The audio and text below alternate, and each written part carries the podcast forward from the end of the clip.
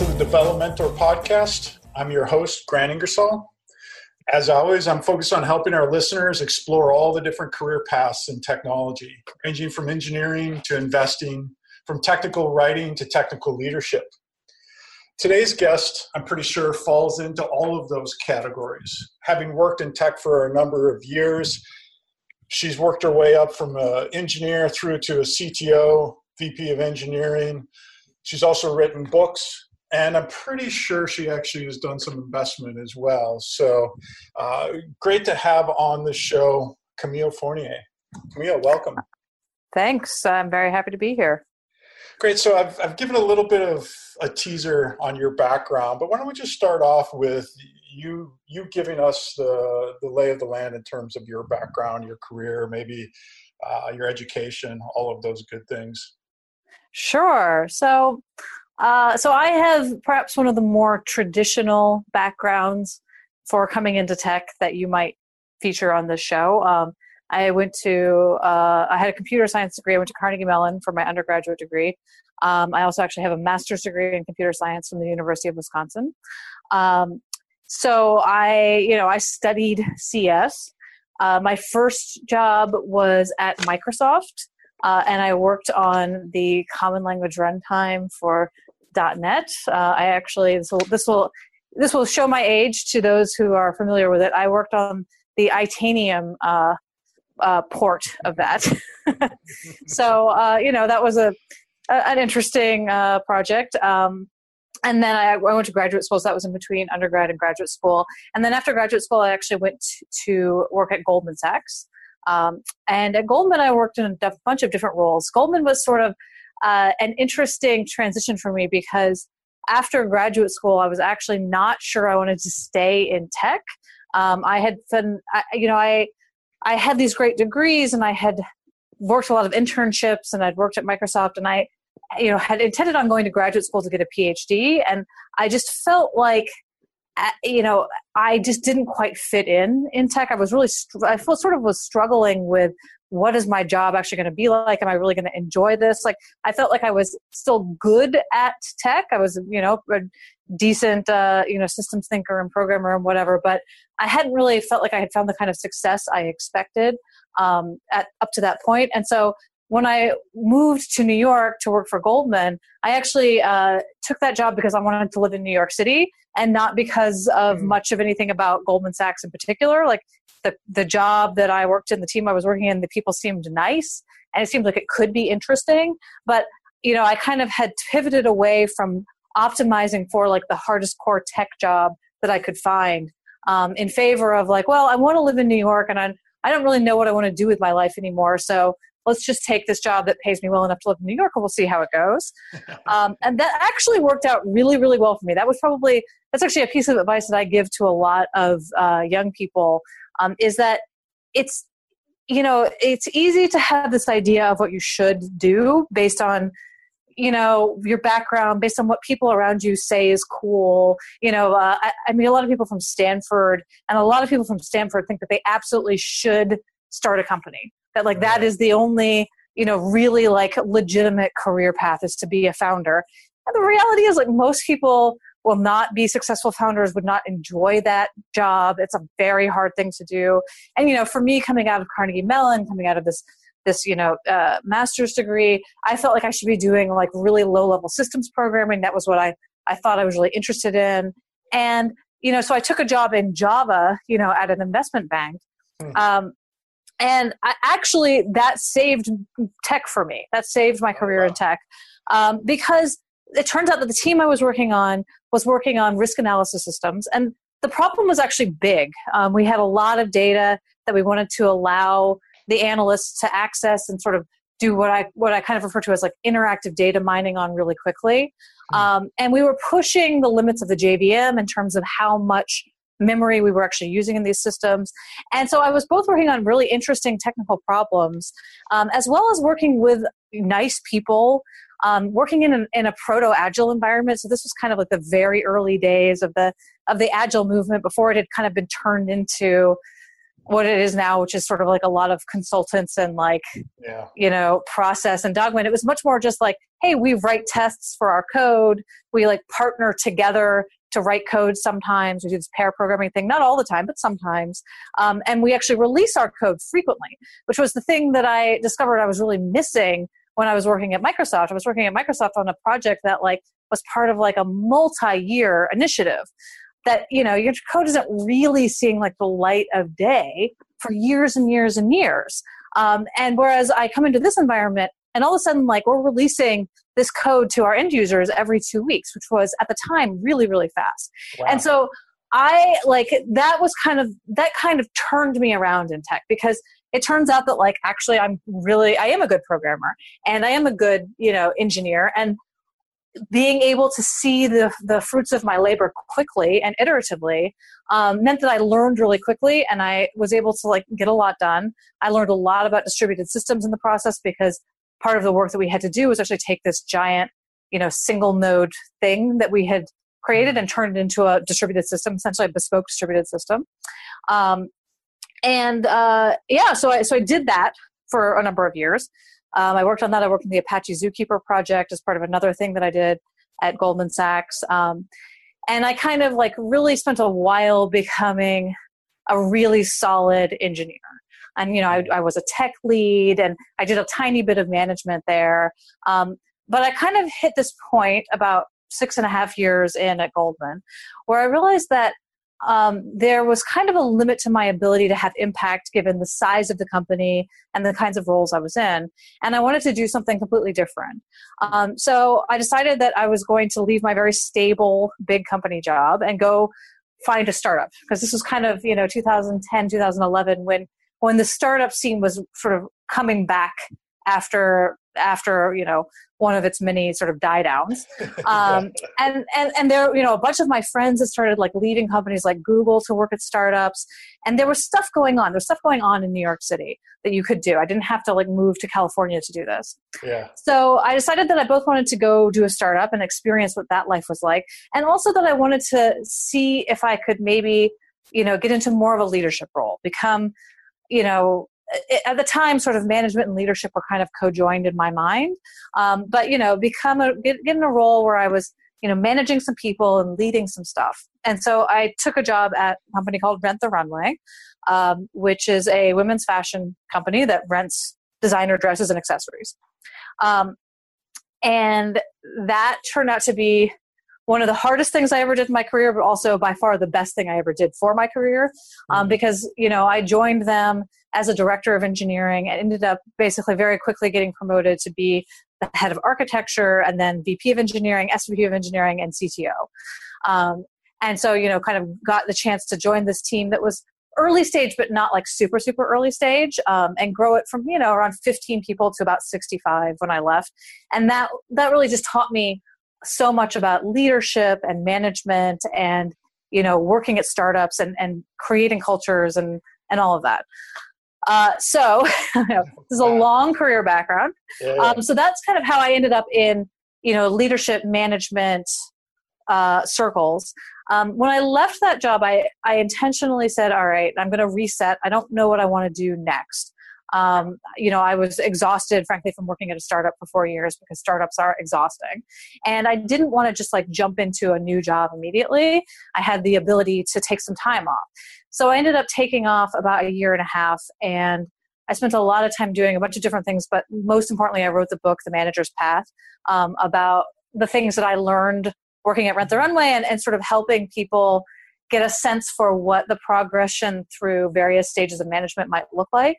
Um, I also, you know, frankly, uh, I tried to do my own startup a couple of times and never really got any traction with any, just couldn't quite get through to like an idea that I felt passionate about. Um, and so, long story short, at the end of all of that, um, I then I am now the uh, head of platform engineering at a, a, financial company called Two Sigma, which is a hedge fund here in New York City.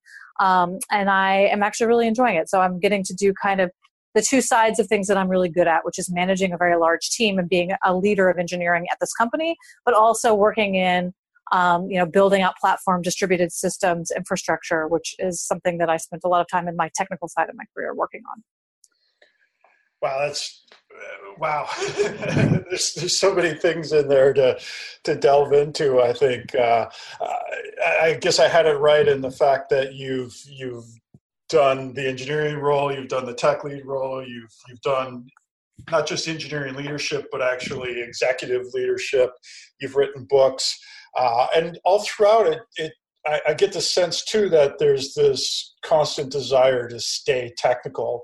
And and I want to come back to the book here a little bit, but one of the things in the book that that struck me as I was reading it is uh, you emphasize this notion of technical management. And, and I think when people hear, oh, I'm going to be an engineering manager, all they hear is the manager part. And, and you kind of go out of your way to emphasize that you still need to be technical. So how how does that work for you? Like, what do you do? What are some of your habits uh, that help you both manage people and be technical?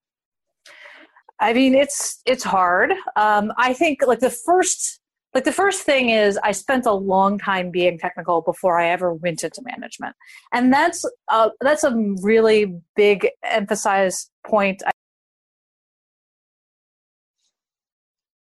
Um, that you know I really emphasize technical, uh, staying technical until you feel extremely confident in your technical instincts and technical abilities um, is important and that takes time like I, you know i kind of liken it to you know achieving mastery which mm-hmm. for most people you know it's 10,000 hours is like kind of the malcolm gladwell uh, you know yeah. saying about mastery you know 10 years it depends on the person but i think most people if you assuming you get some kind of training some kind of a degree or you know whatever you spend some number of years kind of training and then you actually go into the workforce um, you know you're probably talking a good five at least years just sort of writing code building systems building larger and larger systems or you know experiencing different types of software development before you've really like gotten that that that mastery of something.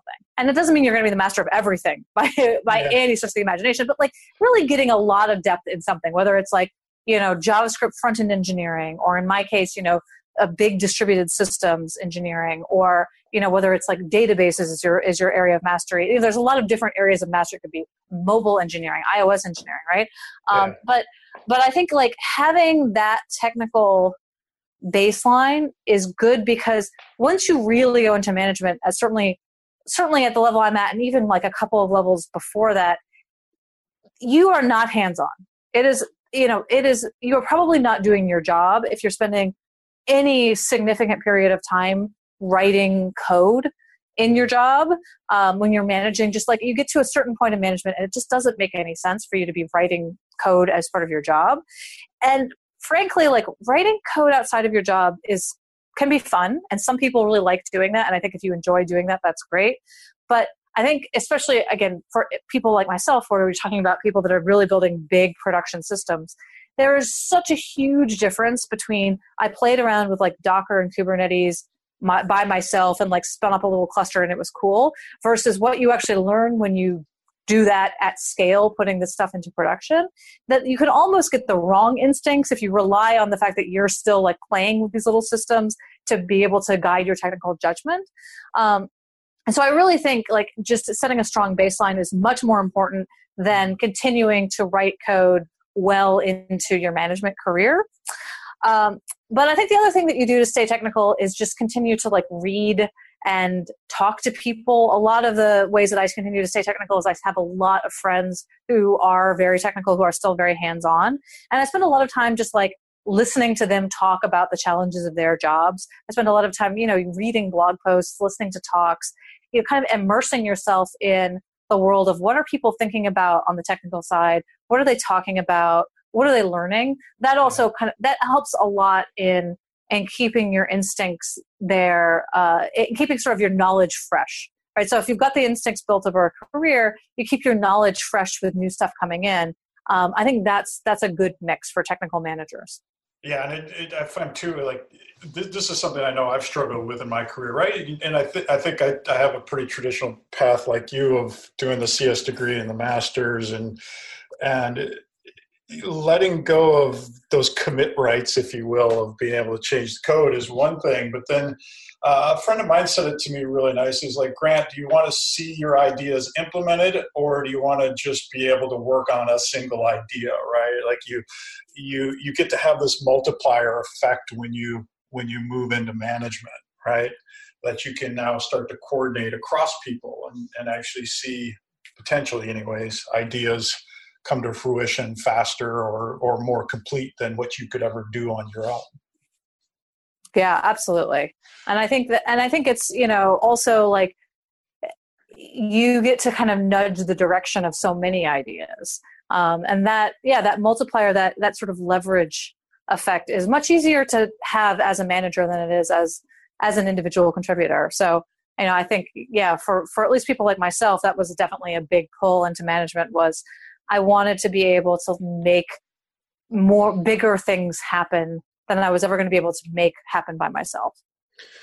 Yeah, and, and let's talk a little bit more about the manager's path. So, you, so you wrote this book. I mean, tell go in a little bit deeper. Who, who's the audience? Who, who who listening to the show should pick it up? Like, what's the target audience? What what does somebody learn? Like, what are what are some of the key takeaways from the book there? So the target audience was people sort of in the early stages of their engineering management career or people who were curious about engineering management. The sh- most shocking thing about this book that I have found is how many people recommend it to people who are very early in their engineering career in general, who have absolutely no intention of going into management. So it, it seems to have struck a chord beyond its mm. intended audience. Great. Um, and, and I think the reason for that is that it is actually helpful for everyone to know to to have the ability to understand what the job of management is sort of like um, mm-hmm. even if you're not a manager like it, it i think that that it helps people understand like oh yes this is the things that my manager is probably worrying about right now and so it helps them communicate better um, their ideas to their manager and therefore kind of be more successful in their career so that that has been sort of a surprising uh, side of this book.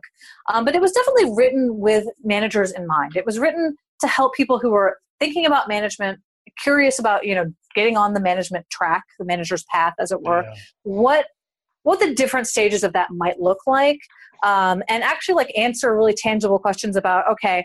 I'm, you know, I'm doing this thing. I, my team is not operating as well as I think it should what are some things I can do to figure out how to make them more effective? Like, what are some things I should be looking at? What are some processes I might put in place? So, I really wanted it to be also a very pragmatic resource for managers who were actually like having having issues that having problems that they needed to solve they needed ideas for how to approach um, because i just didn't see anything like that out in yeah. the market at that time there didn't seem to be really any books that were really pragmatic there's plenty of leadership books at a very high level but very little that was really about the day to day work, um, particularly for engineering managers, which, where I think that technical side of the management is you know is something that you need specific resources for engineering and not just sort of generic being a good manager resources.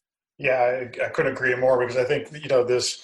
Uh, a lot of times the the engineering manager is just the person who was the best engineer at that company. You see this a lot i think in, in startups as well right? Is and it's that's not necessarily the case or may, maybe the the manager is the person who had the you know was the most people uh, oriented in their their job as an engineer and yet so few companies. I know i've circulated it within our company uh, my current company and and the same kind of feedback of like there's no guide for this right? Because you've got to be able to to go back and forth and and you, have got to first be managed right? But then you need often you need like a, a, playbook on, on how to do it. And it's not always obvious because you're you're dealing with very complex uh, problems that need to be solved and just trying to figure that out can be can be really uh, hard to hard to dig into and in fact I, I think one of the things i really one of the one section in particular in the book that really struck with me is you have uh, kind of in the tech lead to manager transition, you talk a lot about the imagined life of a contributor and the imagined life of a manager. Right? Can you Yeah. can you go into that a little bit more? Because i think you know especially for people who are listening to this and they're like okay i'm an engineer now but I, maybe i want to be a manager you know perhaps you know dispel some of the myths if you will and and and give some more insight as to why somebody would want to make that leap. Yeah, so that was uh, that section was actually one of the hardest parts of the book to write because I wanted to be fair to both sides yeah um, without without sugarcoating it. So you know, uh, in the in the imagined life of a manager side, a lot of people I think do imagine that as a manager you get to tell people what to do, um, and really that is in general not true. Certainly, most people.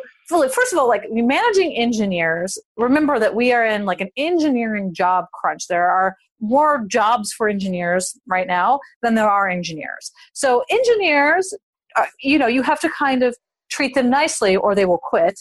And as a manager, that's a big problem, right? When you're when people in your team quit or don't want to work for you, that is, you know, very difficult. A lot of managers spend a lot of their time on recruiting, retaining talent, right? That's a big part of your job.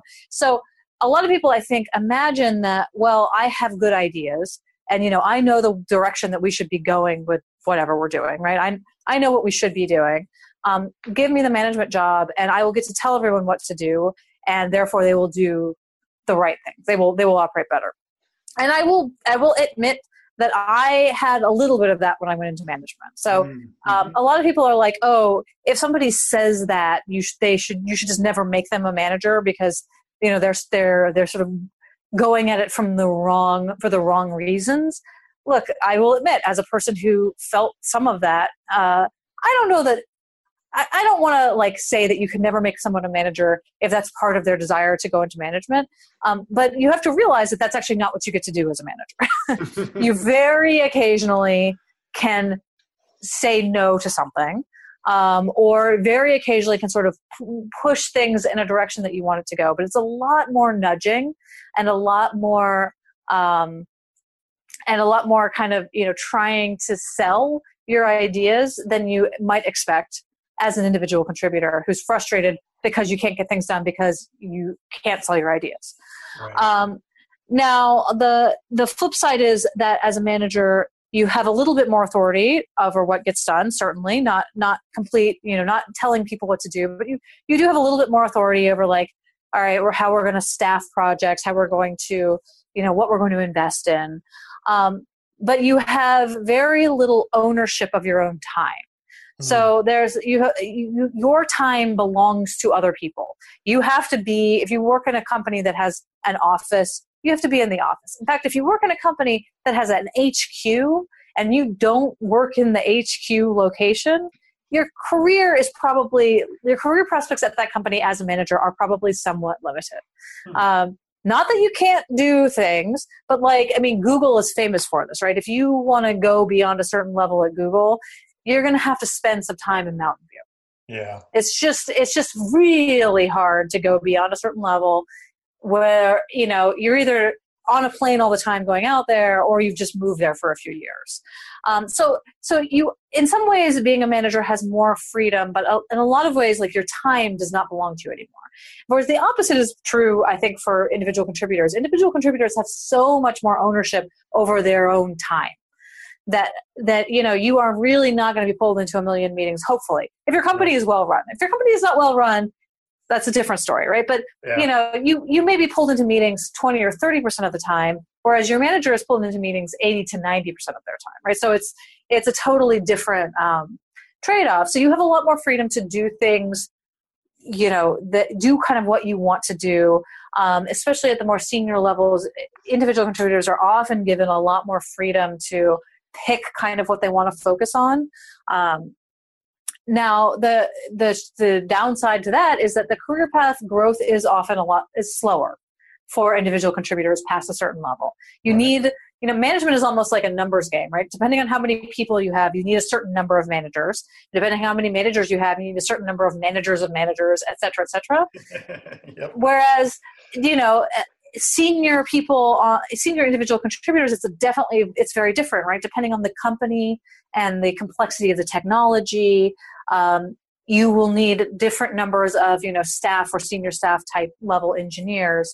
Um, and you know some companies just don't need very many of those at all. Some companies need a lot of them right? So so it's you know part uh, partly about getting to the right company um, in building a career as an individual contributor but it's also about like you have, it takes a lot of time because you're being judged really on your individual efforts for the most part. And that means that you know it just takes a lot longer to show results and show that you've placed good bets and therefore delivered a lot the same level of value. So uh, so you know those are kind of some of the trade-offs that i talk about there. And, and i really tried to be fair to both sides with that or i you know like i think there are good and bad to both of those roles. And you know it's yeah. it's definitely not a it's definitely well, not a easy choice.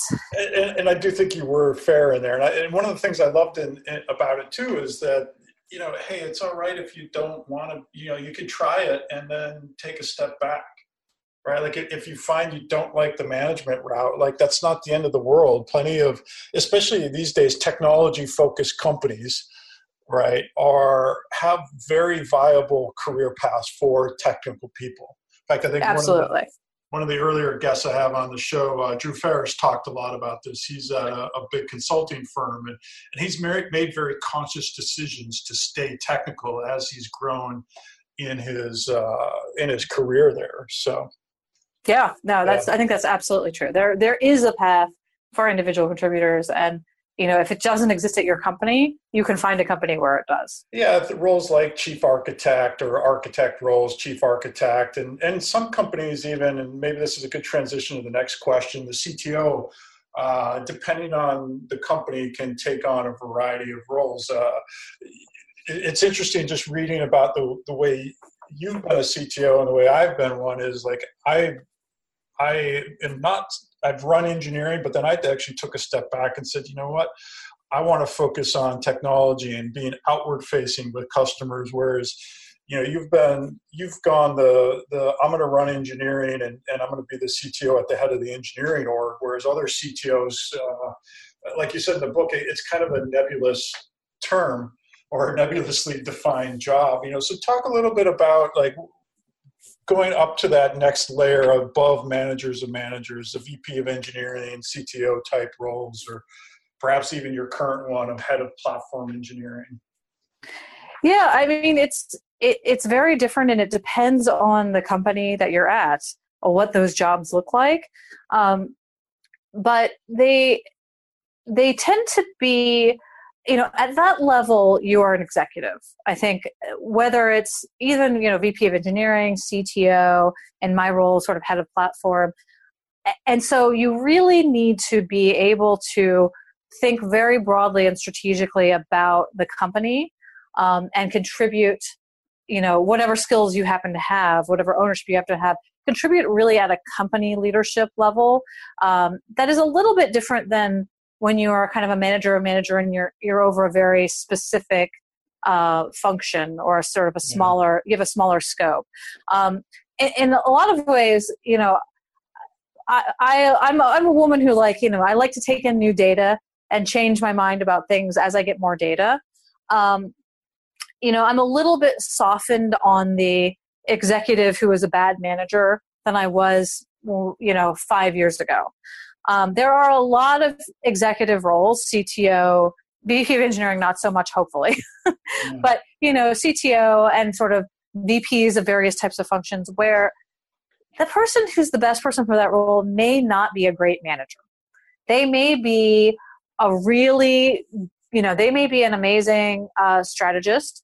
Uh, as you said, like, you know, when you took the CTO role, you stepped back from managing the team and you really focused on external customers, right? They may be the person who is just amazing at being the face of the technology for this company.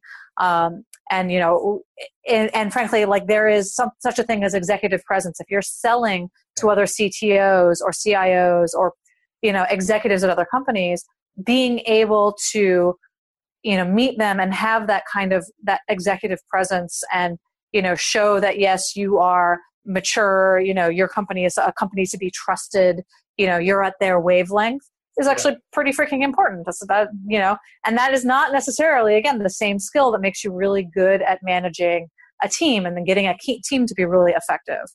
Um, so true. So, you know, I do think that there's, I think there's different. I always tell people who say, you know, my career goal is really to be a CTO. I say, then go be a co-founder of a startup.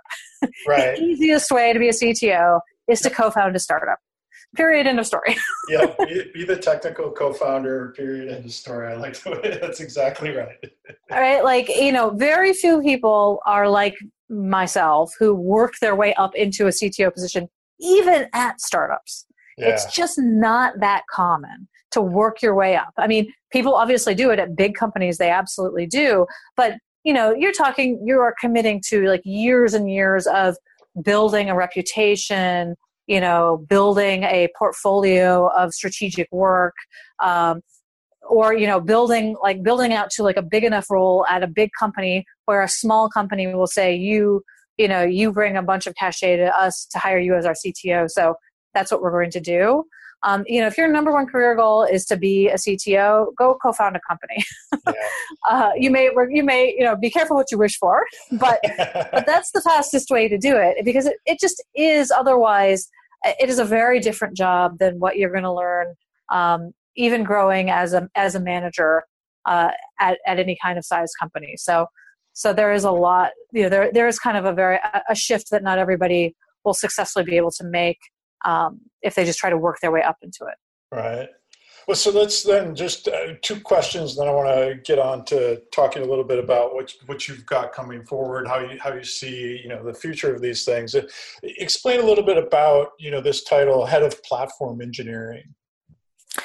Sure. Um, so my current company is uh, is a very tech focused hedge fund, um, and so the way that we have divided up engineering is is across the sort of core areas of the business. So we have uh, trading engineering, for example, is all about our, you know, the, the, the platforms that actually trade with the markets. Um, and so mm-hmm. I run platform engineering. And really, what we own is all of the common systems, whether they're developed in house or they're open source that we've customized or whatever, um, that all of the other areas of engineering use. So this is things actually includes like our developer tools, our SDLC um, tools. We have a gigantic Git based mono repo, and there's a lot of bespoke work that goes into making a system like that work and scale.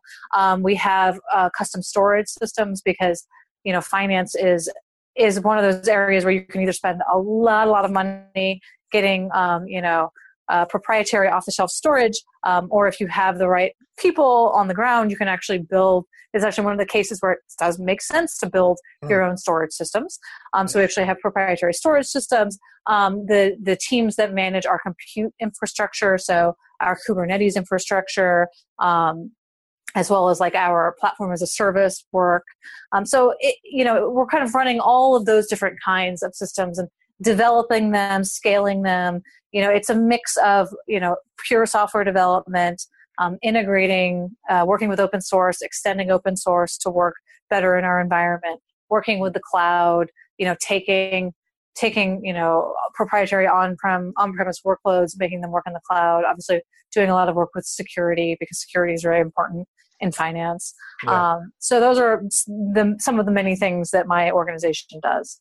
Wow so somebody who who wants to be in the the mix of kind of all the moving parts would really love this role. They, they, you've got distributed systems, you've got storage, you've got engineering life cycle all built in there. Uh, and so yep. somebody who wants to kind of be at the heart of all things engineering would really uh, enjoy this type of role, which sounds like it's perfect fit for you because you you know you once you especially once you realize going all the way back that yes you did indeed love tech it, it sounds like you found uh, in fact that that role that fits really nicely there. Yeah. Awesome. So you know just one final one and this is perhaps a little shift on the career side of it but you know you've you've written this book you you actually talked about some of the surprising things about it. Talk a little bit about the actual process of being a technical author, right? You know, there's uh, obviously a lot of careers in technology, and actually writing books can be a, a nice side thing for helping you make your career. So, kind of take a step back and talk about, if you will, the meta side of of the book. Yeah, I mean, you know, I had this idea. Well, I had been blogging for a while. Um, so I do think that, like, if you're interested in becoming a technical author, start blogging. Yeah. start writing now, right? Because the yeah. more the more you write, the better you get at writing. Um, and you know that's that's a very valuable skill, no matter what you do in tech. Even if you never want to write a book, being a good writer is really a valuable skill. Um, and so I had been blogging for a while, and um, I decided actually to do this thing that happens every November called National Novel Writing Month. Um, it's sort of this like weird weird thing that a lot of people do where they spend the month of November and the, the goal is to write like three to five thousand words a day. Um, and you know ultimately end up with like maybe it's 3000 words a day to end up with like a 90000 word manuscript. And i think it's you know focused on people who actually want to do creative writing. But i decided that you know the the year that i left Rent the Runway i was like ah, i'm just going to see if i can like you know throw out 90000 words on engineering management and what that would look like um, and I did. And so that actually turned into sort of the draft, the very, very, very rough first draft of the book. Um, so the thing about, uh, I guess, writing, besides like, if you think you want to do it, uh, my definite advice is start blogging, um, is also I am amazed at the number of people who do it while working a full time job. Yeah. I don't think I could have like written a full book eh, while doing a full time job. Uh, you know, I, there there are like a lot of people co-write books with people, and I think I'm sure that makes it very different. And I have friends who write technical books um, that are really about like you know showing you how to use various technologies, and they've just gotten so good at it that they can just like crank it out while working, and it's no big deal. And I'm like in awe of those people. um, but for me, it was a lot of creative work. It was you know it was on and off over over months was the process of writing um, but you know it when I was writing on the days when I was really like writing a lot, you know, I would work for three or four hours maybe on writing stuff and editing stuff and and thinking, and I would just be creatively done for the day. I did, would not have had any energy to do anything else. So, yeah. um, but you know, I, I I do think if you're interested in writing, start writing. You know, start start blogging. Um, start writing talks is another good thing. So if you're interested in you know becoming a speaker, as well, like speaking at meetups, uh, because the thing you need to learn how to communicate is fairly similar in both cases, right? You just need to learn how to take a complex concept and teach it to people in some way. Um, and you know that can be purely technical things. That can be things like I talk about, which is you know between technical and management. Um, but that that honing that communication and that is a really useful skill for whatever you decide to do with your career, management, IC, data science, product manager, whatever. That is just a super valuable skill yeah the, the, art of communication at the end of the day i could i could tell you like that's one of the biggest factors i always tell you know people fresh out of school is like you know look whatever you choose to do make sure you can communicate and part of that's writing part of that's speaking part of that's training uh, etc. Uh, I, am chuckling throughout because uh, I, I, did the other way of writing a book, like you said, and it took me five years uh, to get it done. yeah, I, yeah like maybe maybe say, that's the difference. I, I, like to say I, I, I was ahead of my time, but thankfully I procrastinated. one one question, just shifting gears a little bit. You know, you've talked a lot about a lot of the good things in uh, across your career. You know, what are some of the downsides, or maybe some of the challenging aspects of these roles, just to kind of keep it real? Like you said, you, you have written this very pragmatic book. Uh, bring that home for some of the the challenges you faced personally. I mean, you know, becoming working at startups is challenging. Yeah. Um, and I, I think it's true, whatever role you're in, but it is extremely challenging in an executive role um, just because you tend to be working with people under extreme pressure who don't really know what they're doing. Um, you know if you're lucky you're working with people who maybe have started a company once before. But yeah. most of the time you know just so much of the time you're working with people in some role or maybe all of the roles who this is their first time doing it. And it might also be your first time doing it as it was for me. Yeah. and so you're on the one hand you learn a lot. If you can hold on to that you know rocket ship or whatever it is you can hold on and keep up you will learn a lot. But nothing that no no opportunity where you learn and, and grow that fast comes without a price. You know you will it, for me i would say it was it was you know a lot of work. I was i was burned out by the end of it. Um and i was not like i did not admit to myself i think that i was burned out but you know i took a year and a half off of like full-time work. And i think looking back i had to do that because i was so burned out and i really needed to have a time to reset and and you know just not not have all of the sort of stress you know the stress and trauma of just all the hard parts of that job um, really kind of making me uh, frankly act not in the way that i really wanted to be able that i really wanted to be acting as a leader or a manager.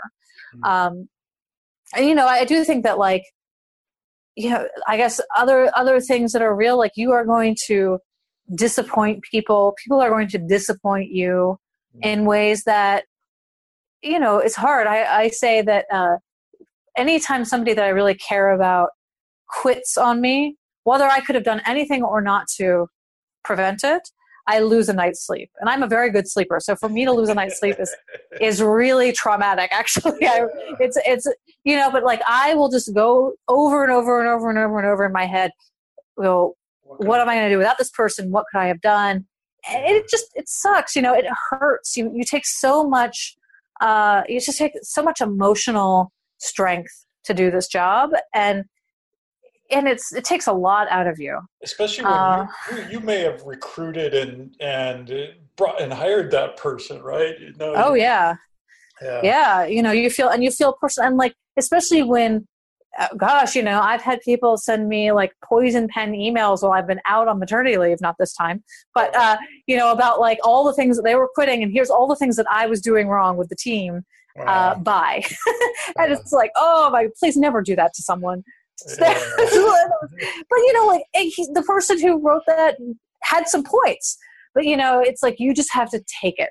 And, you know, part of your job is just taking it and not reacting and not getting you know visibly angry and and kind of just tamping down all of your all of your emotional reactions and sometimes you'll be better at it than other times. And it is hard you know that it, it, there are some big downsides. It is it is stressful. It is definitely not like you know uh, just easy easy growth easy whatever super fun you're doing whatever you want you know it's these are stressful stressful jobs. Yeah no it's so true.